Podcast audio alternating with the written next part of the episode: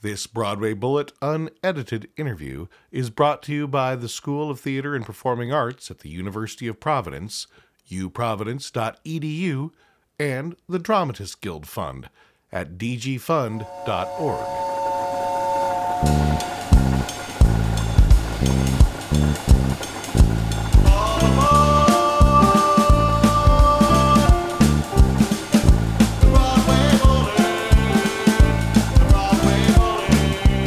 I love talking with people behind the scenes on Broadway Bullet. They often have the real dirt on what's going on behind the scenes. And I have not yet, though, talked to somebody who is specialized in special effects on stage.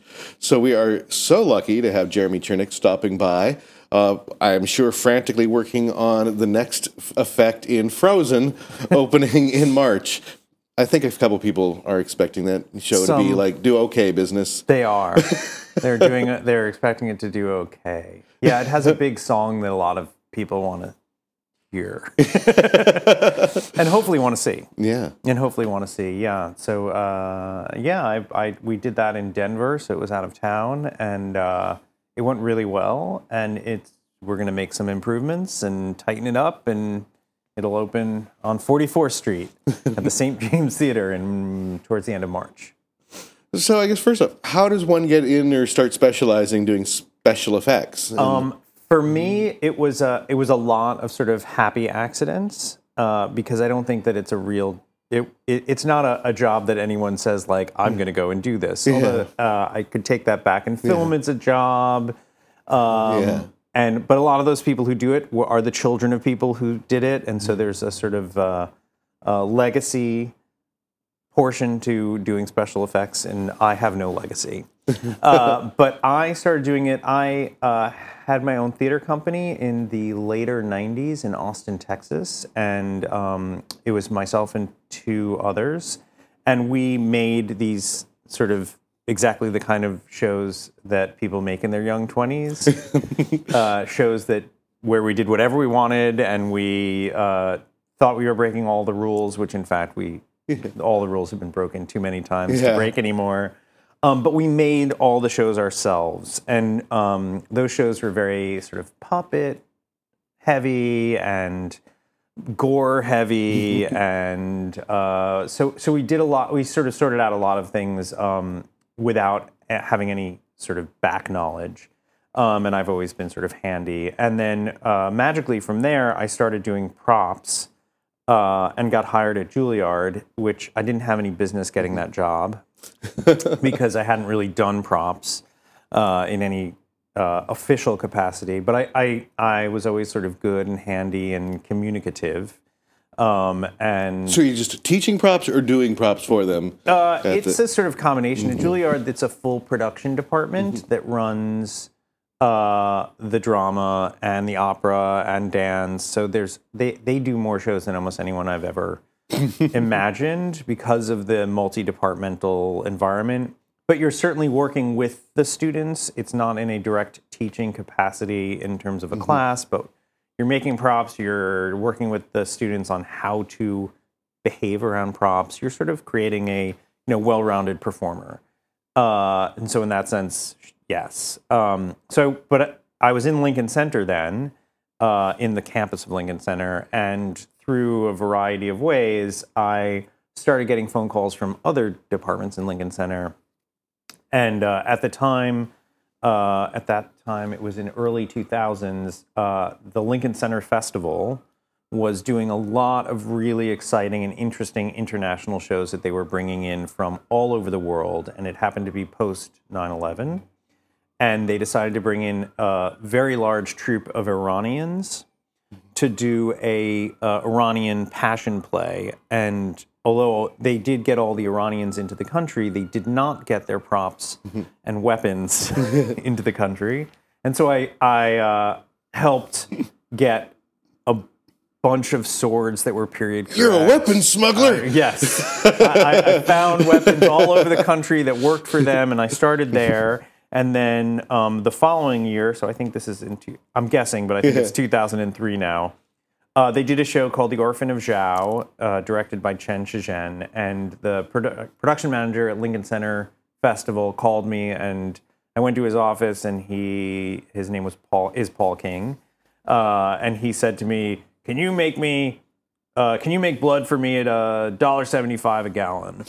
and I said yes, which was half true because I didn't know whether it was true. I always not. tell people just say yes, and then and um, and then I went about making different samples of blood, um, and it turned out that that show needed about two thousand gallons of blood, wow, and it was uh, so myself and a bunch of stagehands took a lot of disgusting ingredients and made two thousand gallons of blood and made this giant lake of blood that had the show was beautiful and it had a white platform in the middle of it that was covered in paper and all the performers would walk through the blood and then up onto this platform and they would make patterns on it. It was absolutely gorgeous.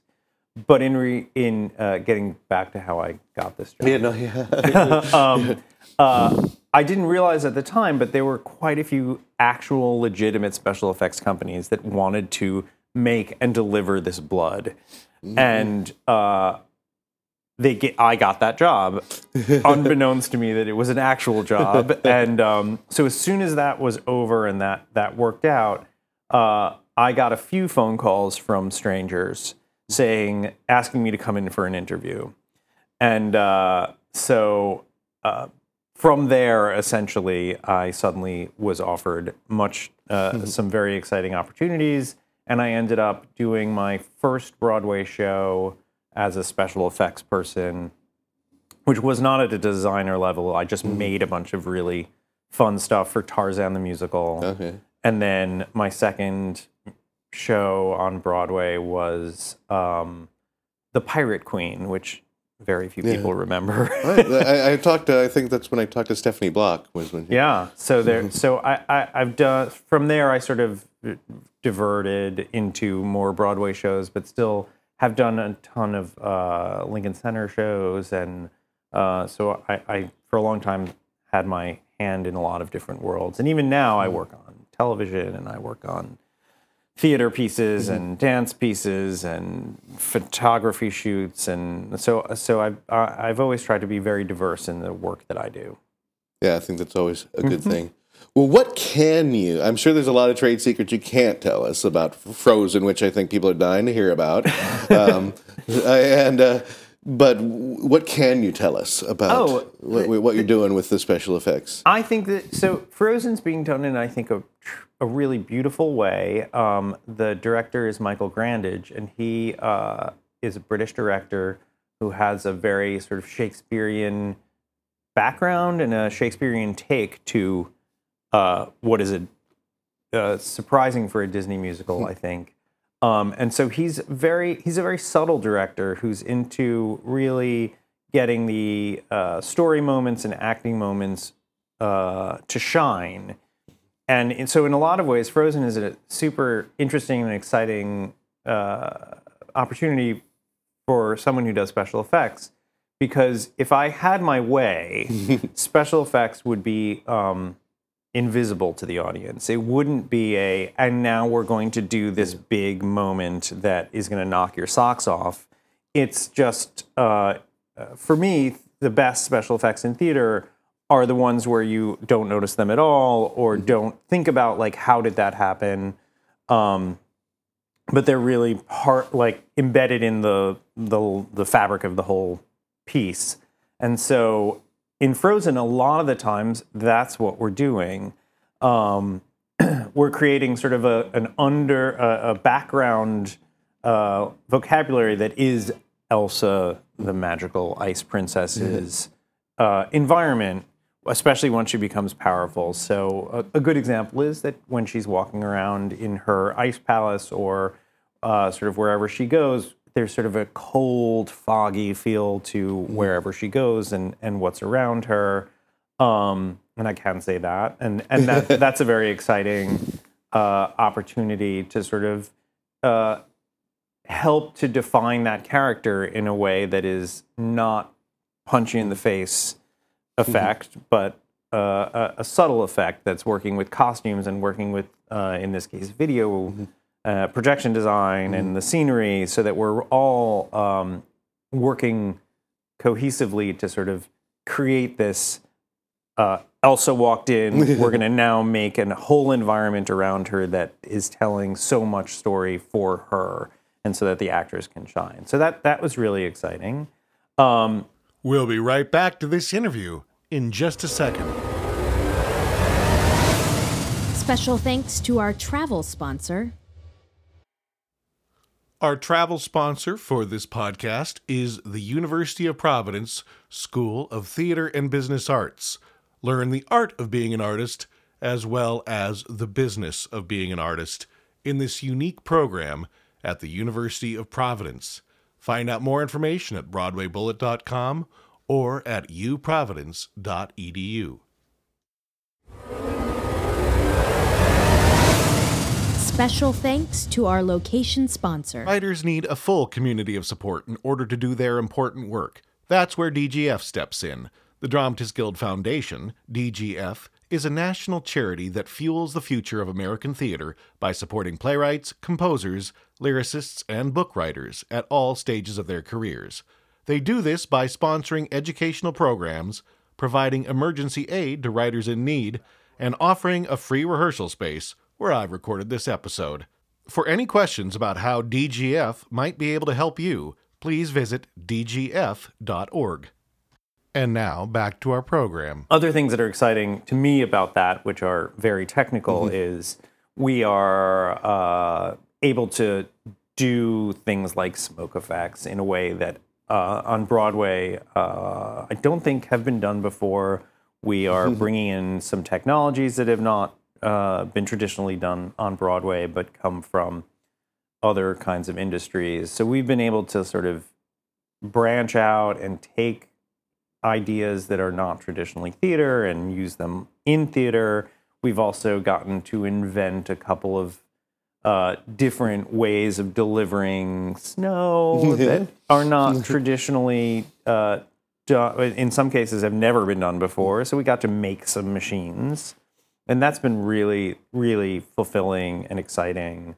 Um, and in a lot of ways, is what's great about being able to work for a company like Disney is that they are uh, the producers at Disney and Tom Schumacher is super into uh, trying to figure out a new way of doing something that might be more subtle or more interesting or just different than has been done before. And um, of all the producers that I've worked with, he, you know, they are the champions of how do we do it better or differently, and that's been fantastic. Um, I've done a bunch, uh, quite a few shows with them, and they're super supportive of a very strange job.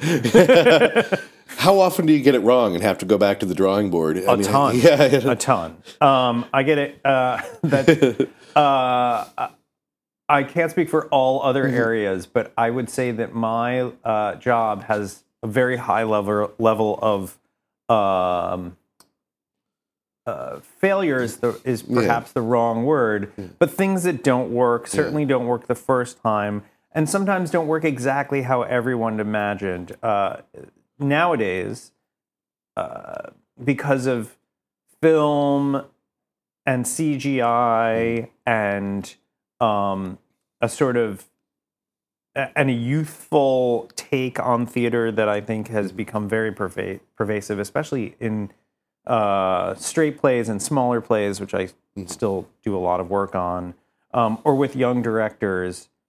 There's a learning curve that I find I have to work within, um, which is that doesn't work in theater, or that is really a movie. And in order to do that, we you'd have to build the entire show around this one moment, and it's not going to be successful. A good example to me is, um, you know, the violent. I do a ton of violence in theater, and the violence level over the last, I would say, decade. You're talking about other than two stage designers who ask you to do the impossible. Yes. but but like you know, uh, playwrights are writing uh, are writing very violent shows, and um, often directors want it to be super hyper film realistic. Um, also, shows are written in almost like a film edited form, and you have to conform to that in special effects. Um, and so yeah, a lot of times I think what people are expecting and what they get are not exactly the same. And a big part of I think what my job is is communicating that as clearly as possible before anything else happens. I work in I do a lot of demonstrations for directors and producers and other designers before we ever put it into a show so that we can see what it's going to look like and everyone can sort of speak the same language and not be surprised later because absolutely I have uh, had issues with um, people who expected the film to show up, the film version to show up, and, it, and sometimes that's not possible. Um, so as so we work hard to uh, to correct that before we do it. Um, how often, when you talk about these fight, you know, Mm-hmm. directors wanting stuff, do you find that there's a big difference? Are there a lot of these people that haven't experienced what it's actually like to film the fight in a film?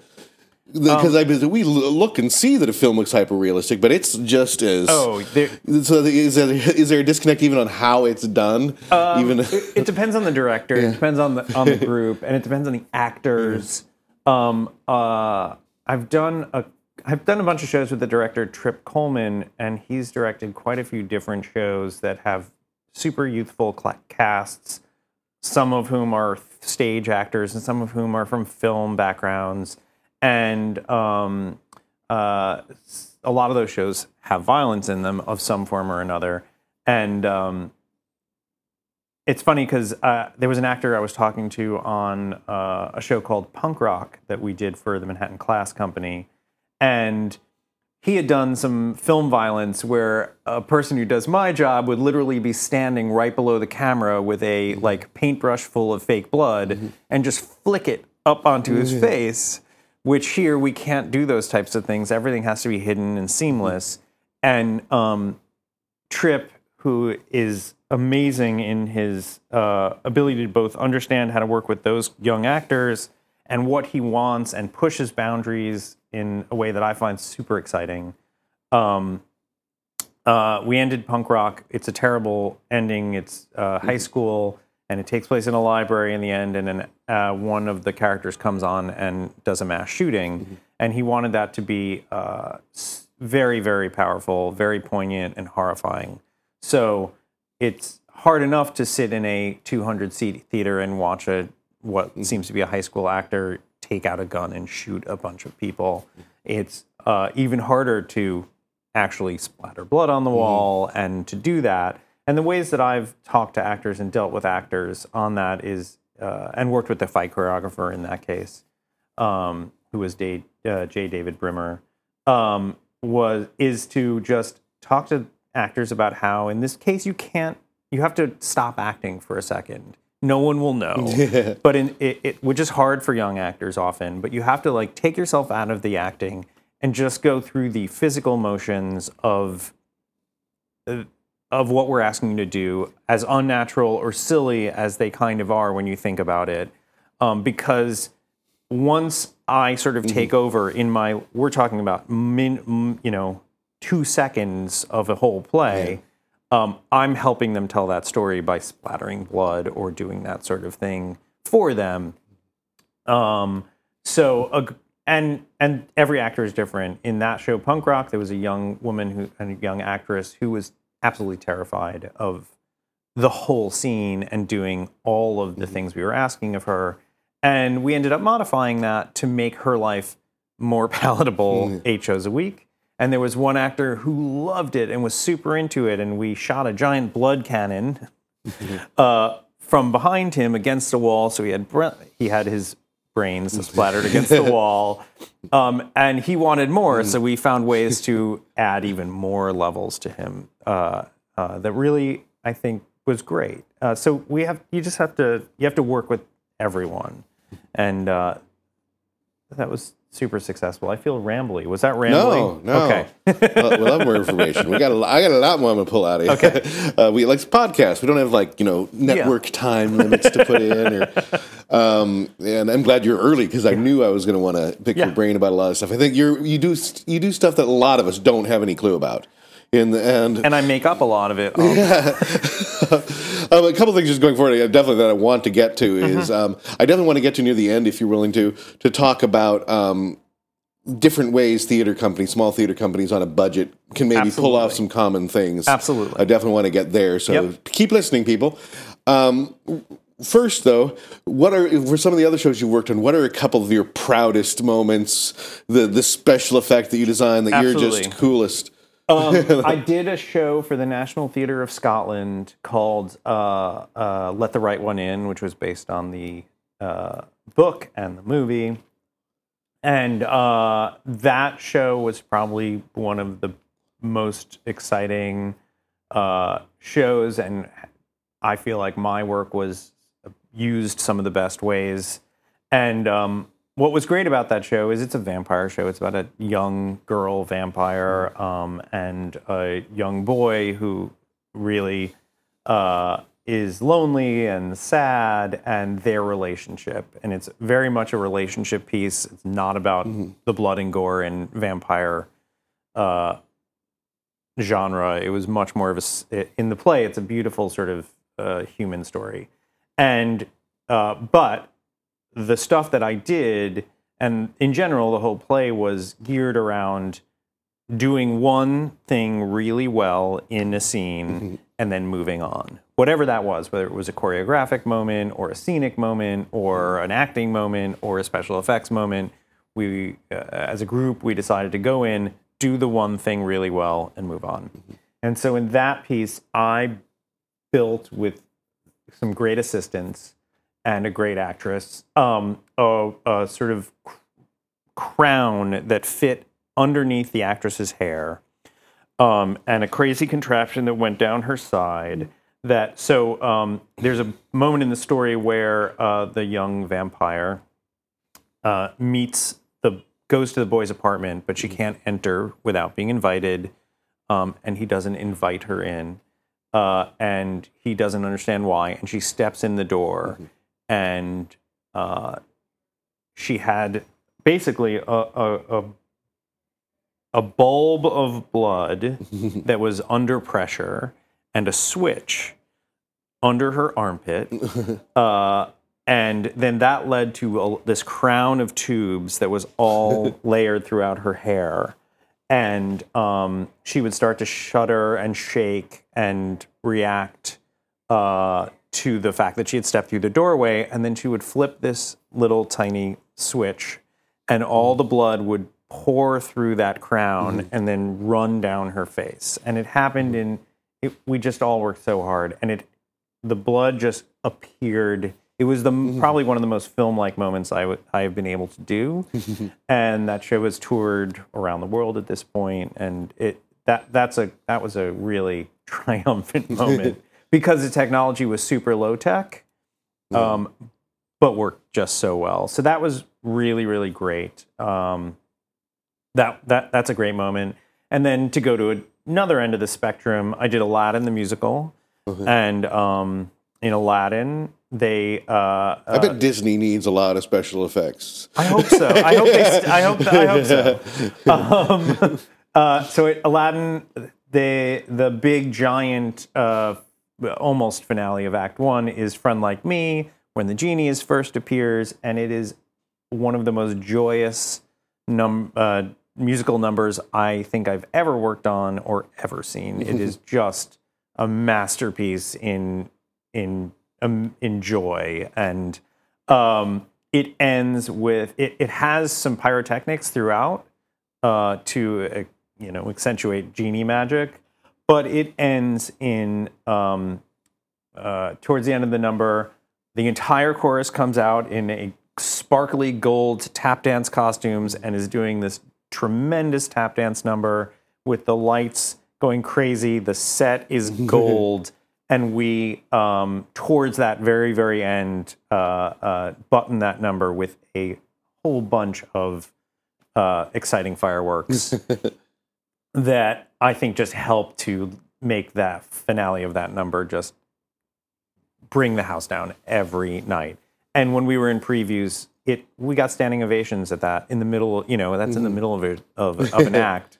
almost every single night, and I think it still happens. It, that that was that's a spectacular thing, and it took a long time to be able to figure out how to put fireworks in a room with you know Curtains and people. yeah, all, all of that, and where it can go, and how it can fit, and and uh, in some ways, my job is where can it go and how can it fit, um, and uh, and so th- those were two those are two really really like wonderful moments that I, I I've been honored to get to do.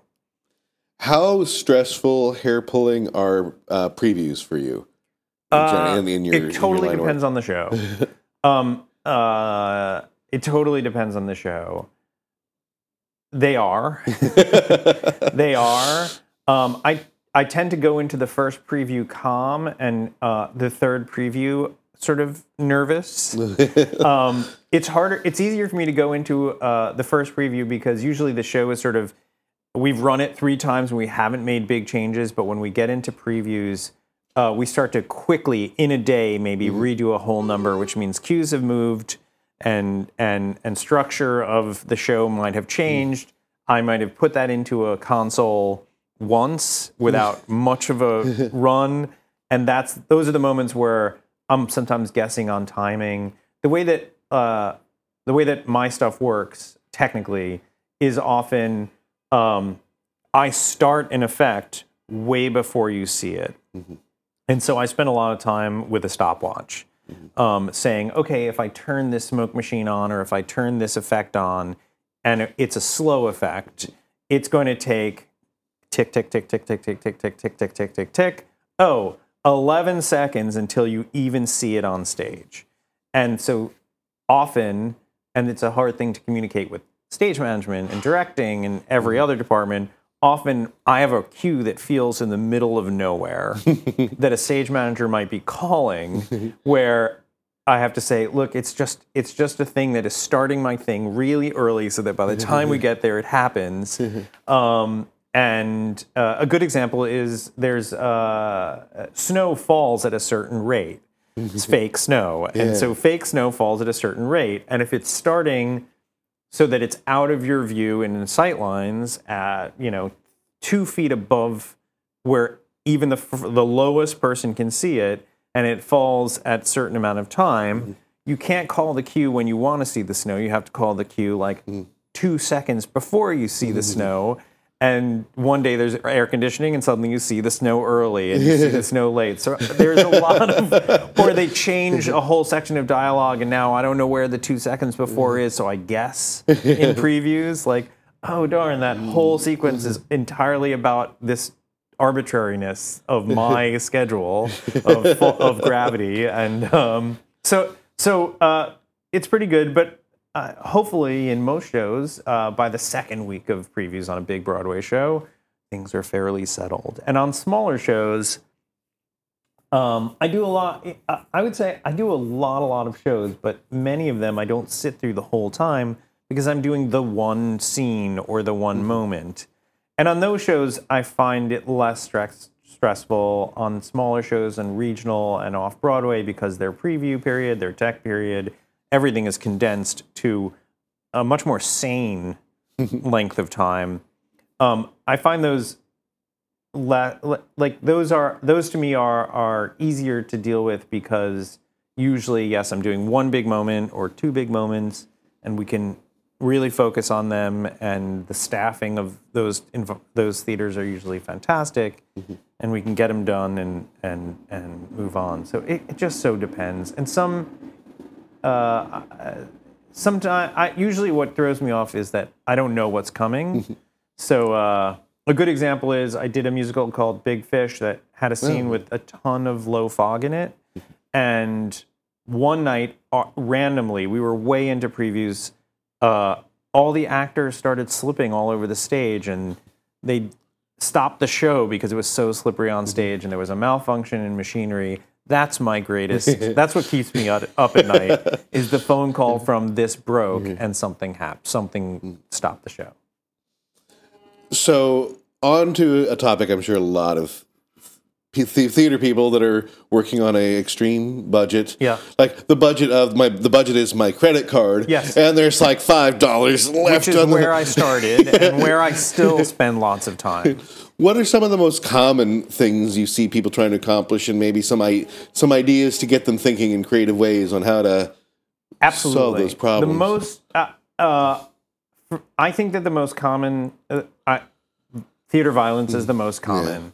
Doing blood effects and um, is probably the most common and probably the easiest to do um, inexpensively. Um, my favorite uh, low budget theater trick of blood is um, is just exploding a bag in your hand. Um, I've found a lot of good, exciting ways to to do that, um, and I've been very creative or tried to be very creative about how I do that, so you don't see someone just popping a blood bag.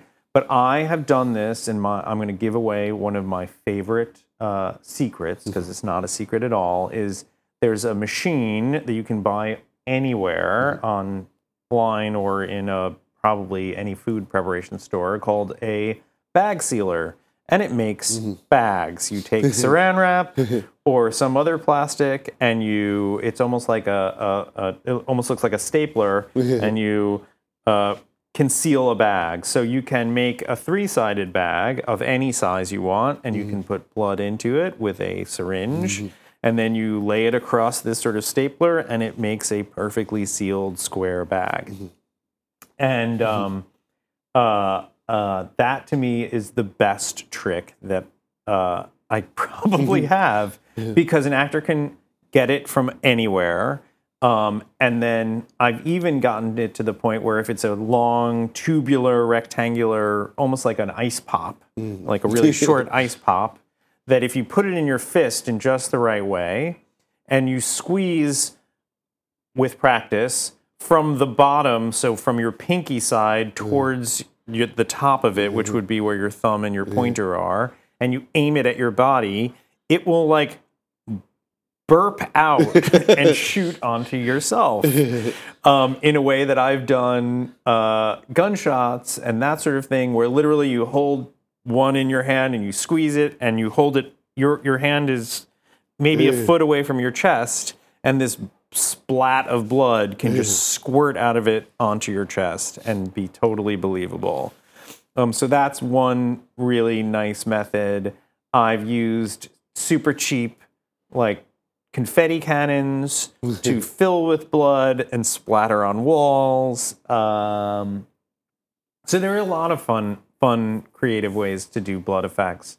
Um, the things that are harder, um, but are still totally accomplishable. I've done water effects at very small theaters. Yeah. So, how, what are some ways of dealing with water? It. Uh, I'm going to say that the hard part is not getting water onto your stage. It's Mm-hmm. how to protect your stage from water, which is where every theater from the the least smallest budget to the highest budget fails Mm-hmm. um, most often. So they don't protect their stage. They worry about how the water falls. But um, uh, the some of the be- I've done with uh, some of the best uh, and most successful stuff I've done has been like in an interior kind of set where it's raining outside, and I've done that with um, garden hose. I've done it with holes poked in a PVC pipe. Where um, and a hose that runs directly to a sink and sprays against a piece of plexiglass window and runs into a trough underneath to catch it. And that's I've been successful at that multiple times. It's super easy because the most the most of the stuff you need is in Home Depot. I mean, there's very high tech ways of doing rain mm-hmm. and doing it beautifully, but rain against a window is is a simple low tech mm-hmm. thing. And the way that I've done it, and I will explain this too. so if you're looking at the on stage audience side of the window, it looks like a window. Yeah. But on the offstage side, if you have a piece of plexiglass that's your window and it's long, much higher on the top and the bottom than the window that the audience sees, so mm-hmm. there's space above and below. Mm-hmm. Um, you take your hose or whatever is perforated mm-hmm. that will spray water, and you you basically press that up against the window so that the water, when it comes out, is just running directly down that piece of plexiglass. And then at the bottom, you put a gutter. And it just runs past the window that the audience sees. But it also um, will hu- it will naturally want to hug that piece of plexiglass. And if you're even if you even have more le- room, you can angle the plexiglass just a slight bit so that um, the water wants to hug it even more. So it's not straight up and down, but slightly angled, and the water will run into a trough or run in, and then you can do wonderful things that way. And and and I think really successful. I think in tiny theaters, when an audience sees water running against a window, um, it's joyful. What about fire? How often do people have to deal with? A lot. Yeah, Um, New York. Uh, so yeah. New York especially a has huge some part of my job is is that question. Um, and the I have I have a few answers to that. Um, I think that small theaters should not deal with fire generally Mm-hmm. because um, it's dangerous. Um, uh, and I think that in order to do to do fire on stage, um, you certainly need to. Um, I think that it's worthwhile always to at least have someone come in as a consultant to say that this is okay. Every single city and every single state has different rules in this country, so to know what the rules are in the city or state you're in is a complicated endeavor. Um, and some of those states are super lax and some of them are quite stringent. Uh, Chicago is a very strict town. They their whole city burned down a couple times, so they're very strict. Uh, New York has a, a kind of interesting policy where it's an entertainment ca- mecca. So there is a whole division within the fire department who does nothing but approve fire effects. Um, and um, they are very accommodating and want to work with the entertainment industry, but because they are stringent about that safety, uh, it's harder to do fire and flame and certainly anything above that. And even beyond flame, it's just a good reminder for anybody who's bringing like a festival piece into New York. One of the big unknowns that I found out when we came in was Mm-hmm. that you have to get everything fire tested before you can load into a That is theater. true. And that's a, a last minute thing that people might not think about Absolutely. Uh, Um, and I, and uh, so and so I mean, doing candles on stage. Um, a good a good example is rarely do candles on stage anymore. Um,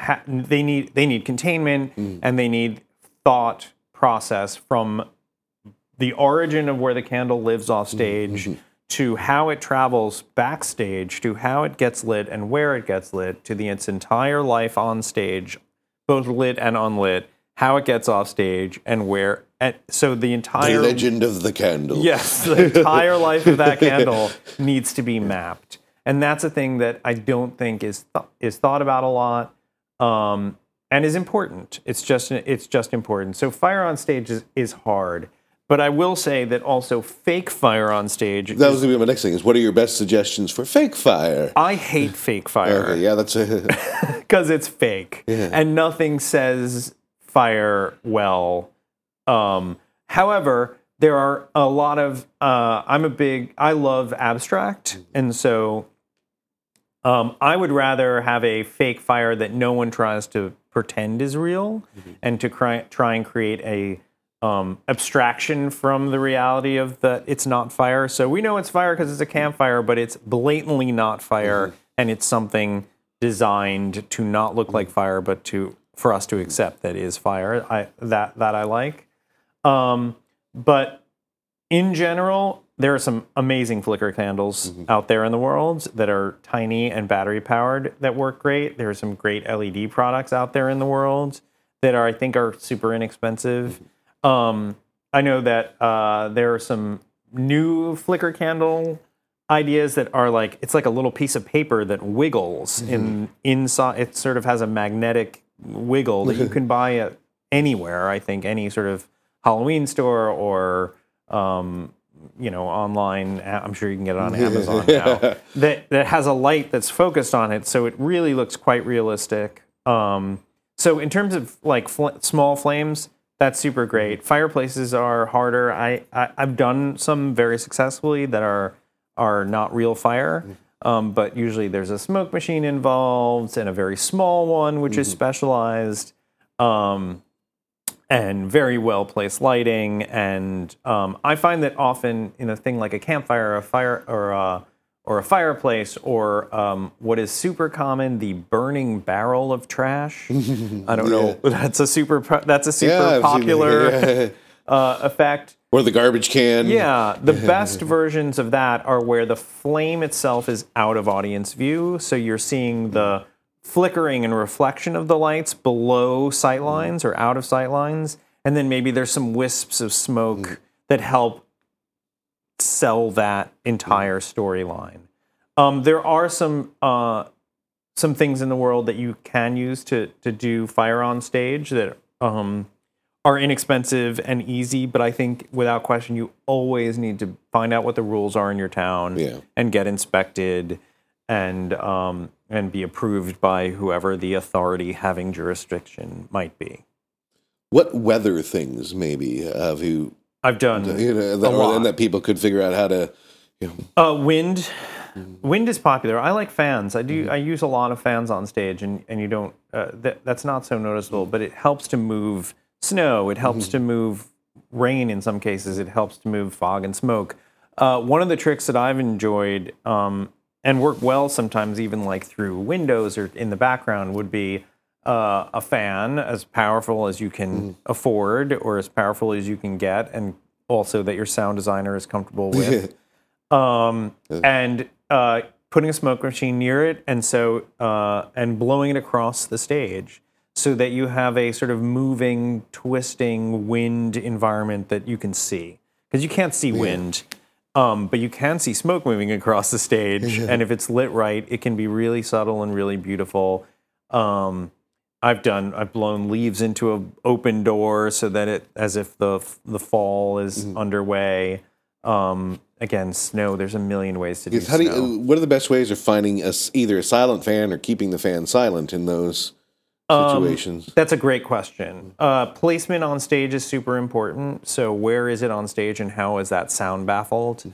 So is it how far off stage can it go?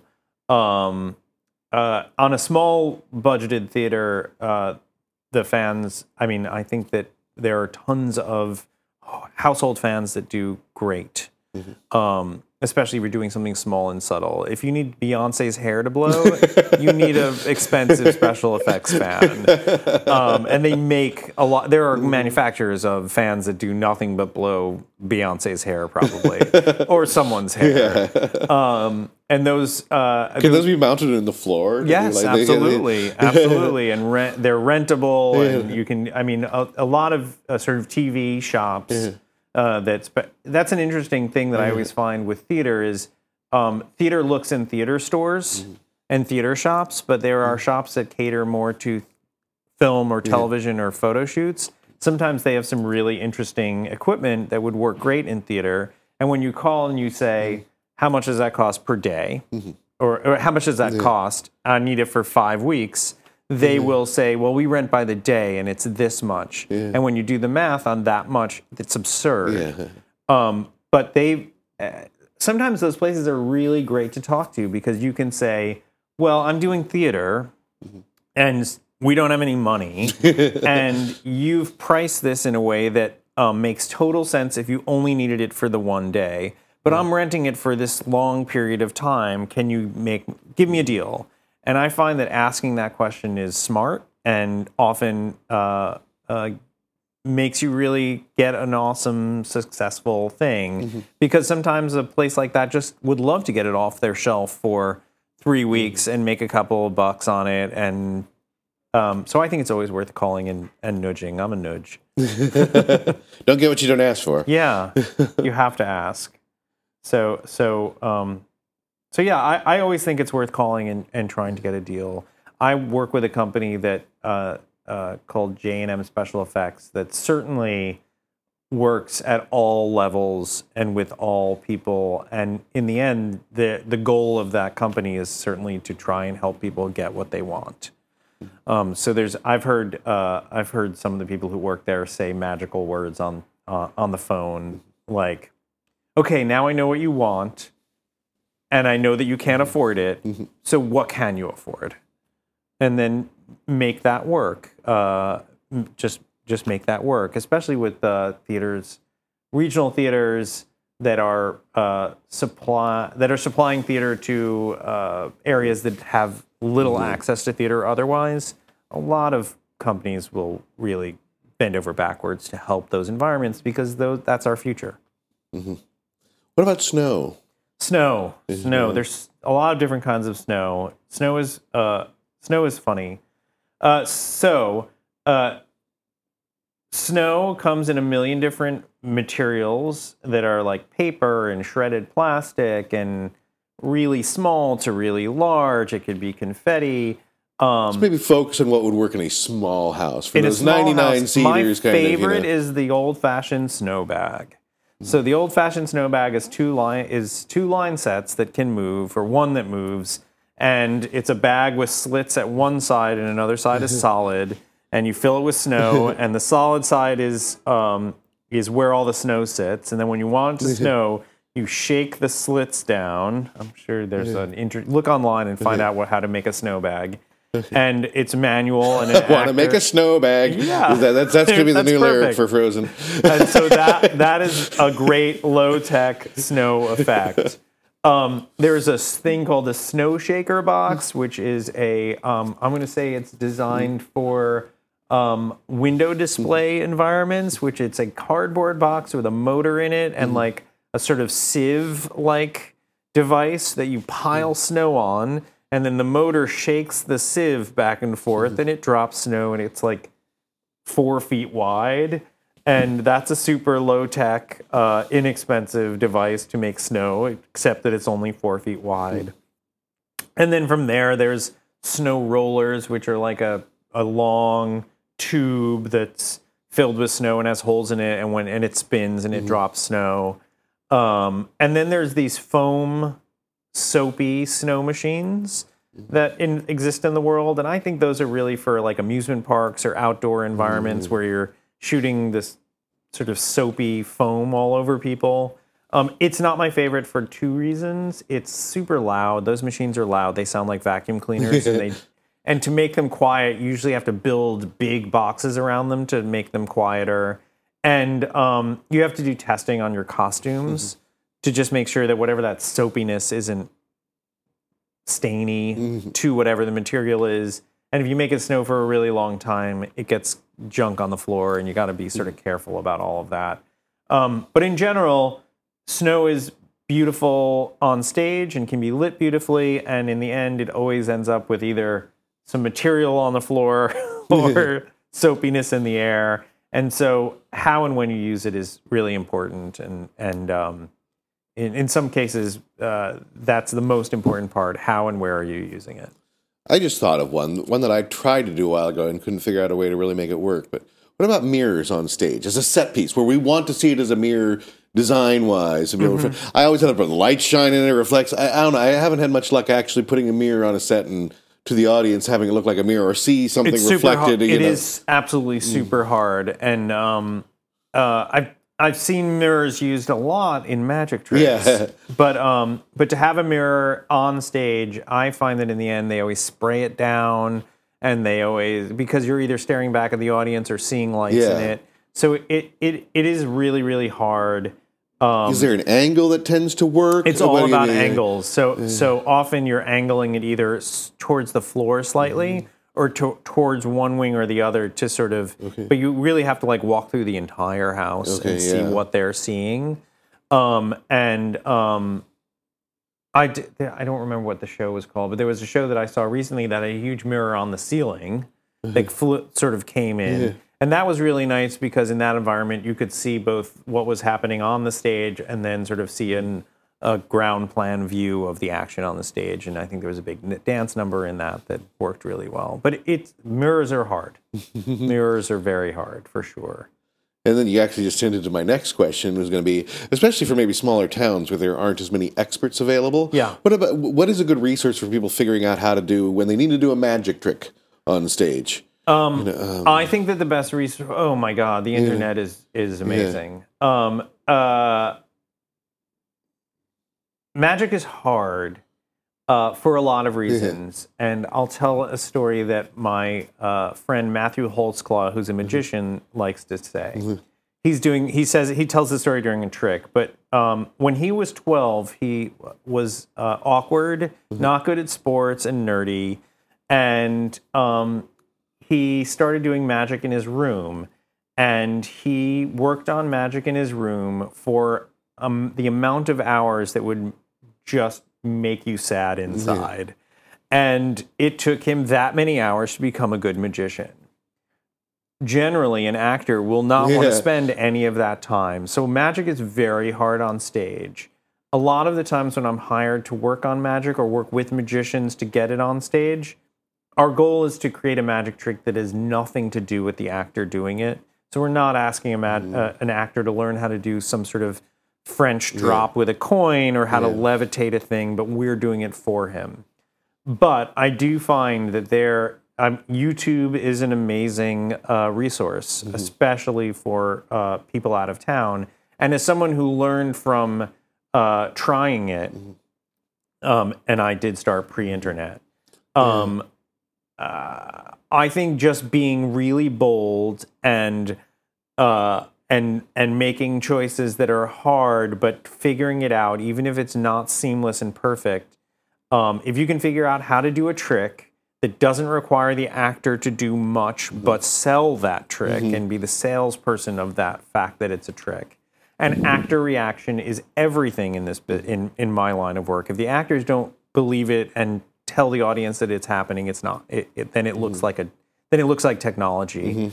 Um, uh, then that's the best. And my uh, here's a great example. I did a musical. I did Carrie the musical uh, a couple of years ago, which is famously terrible. Um, and in that musical, uh, Carrie is praying at an altar. Mom's making her, and she makes uh, a statue, a small statue, levitate.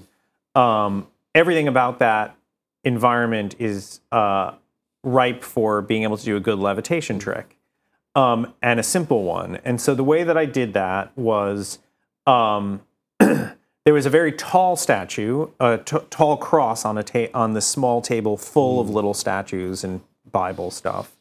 And from that tall statue was a piece of thread, a black piece of thread that threaded through a super lightweight, maybe four inch tall statue of Mary. Um, and it threaded through sort of a very I literally held that statue in my finger and figured out where the center of gravity was so that when it levitated, it levitated straight and didn't tip or turn. And I drilled a hole through Mary and I threaded the thread through and I just put a tiny loop at the far end. So the thread goes from the top of the cross through Mary and then is sort of puddled on the table. And it's a dark scene with candles. And the woman who plays Carrie comes in and she took that loop and she looped it through her in her action. She just subtly looped it through her arm, around her arm, and over her shoulder, and then sat and did the mm-hmm. scene with this around her shoulder. And then all she really had to do was lean back just the slightest bit, mm-hmm. and the tension in that thread from her shoulder to the cross just lifted that statue six mm-hmm. inches and made it float in the air. And lighting, it was all about lighting, not mm-hmm. lighting that string. And it's this was super simple, and it took many hours to figure out. And I think that's the that that's the the subtlety of it is that that very simple trick that I hope I explained well took probably four or five hours of just guesswork and talking to the act, mm. the director and the actor and and and just coming up with what she's doing, knowing how to work within her blocking already, mm-hmm. and then we tried. A good example is we tried that loop around her ear. So we thought that she could put her hand behind her hair and loop this little mm. thing around her ear, but it hurt her ear. And then we tried to put it over her head. And then we tried it also, we didn't know that we didn't have the tall cross yet. We were trying to make that string come from somewhere off stage. Mm-hmm. And at some point we just realized, oh, we need something to anchor to. And then we decided to put the mm-hmm. cross in. So there was a lot of uh, thought about it. But I think just uh, you know, to figure that out was fun and um, didn't take a lot of. It doesn't make me a genius by Yeah. any stretch, and um, and uh, I got it a lot in a lot of ways by just looking at YouTube videos at that point and just seeing like how do people levitate things. Well, it has been fascinating talking. I would love to get you maybe back on again for some of the other shows. And, Cool. uh, um, I definitely know. I bet there's a bunch of like little small little independent theaters that are really thanking you for coming on and, and sharing some of this stuff. Absolutely, it's been great. Yeah, Jeremy Chernick. Everybody go catch that, you know, underdog of a show that is opening. you know, it's It's a subtle, small show that no one's heard of. frozen in March. and uh, rush to catch it. It might not last long. Yeah, you know, certainly won't tour everywhere. Thank you so much for stopping by. It's been a pleasure. Thank you.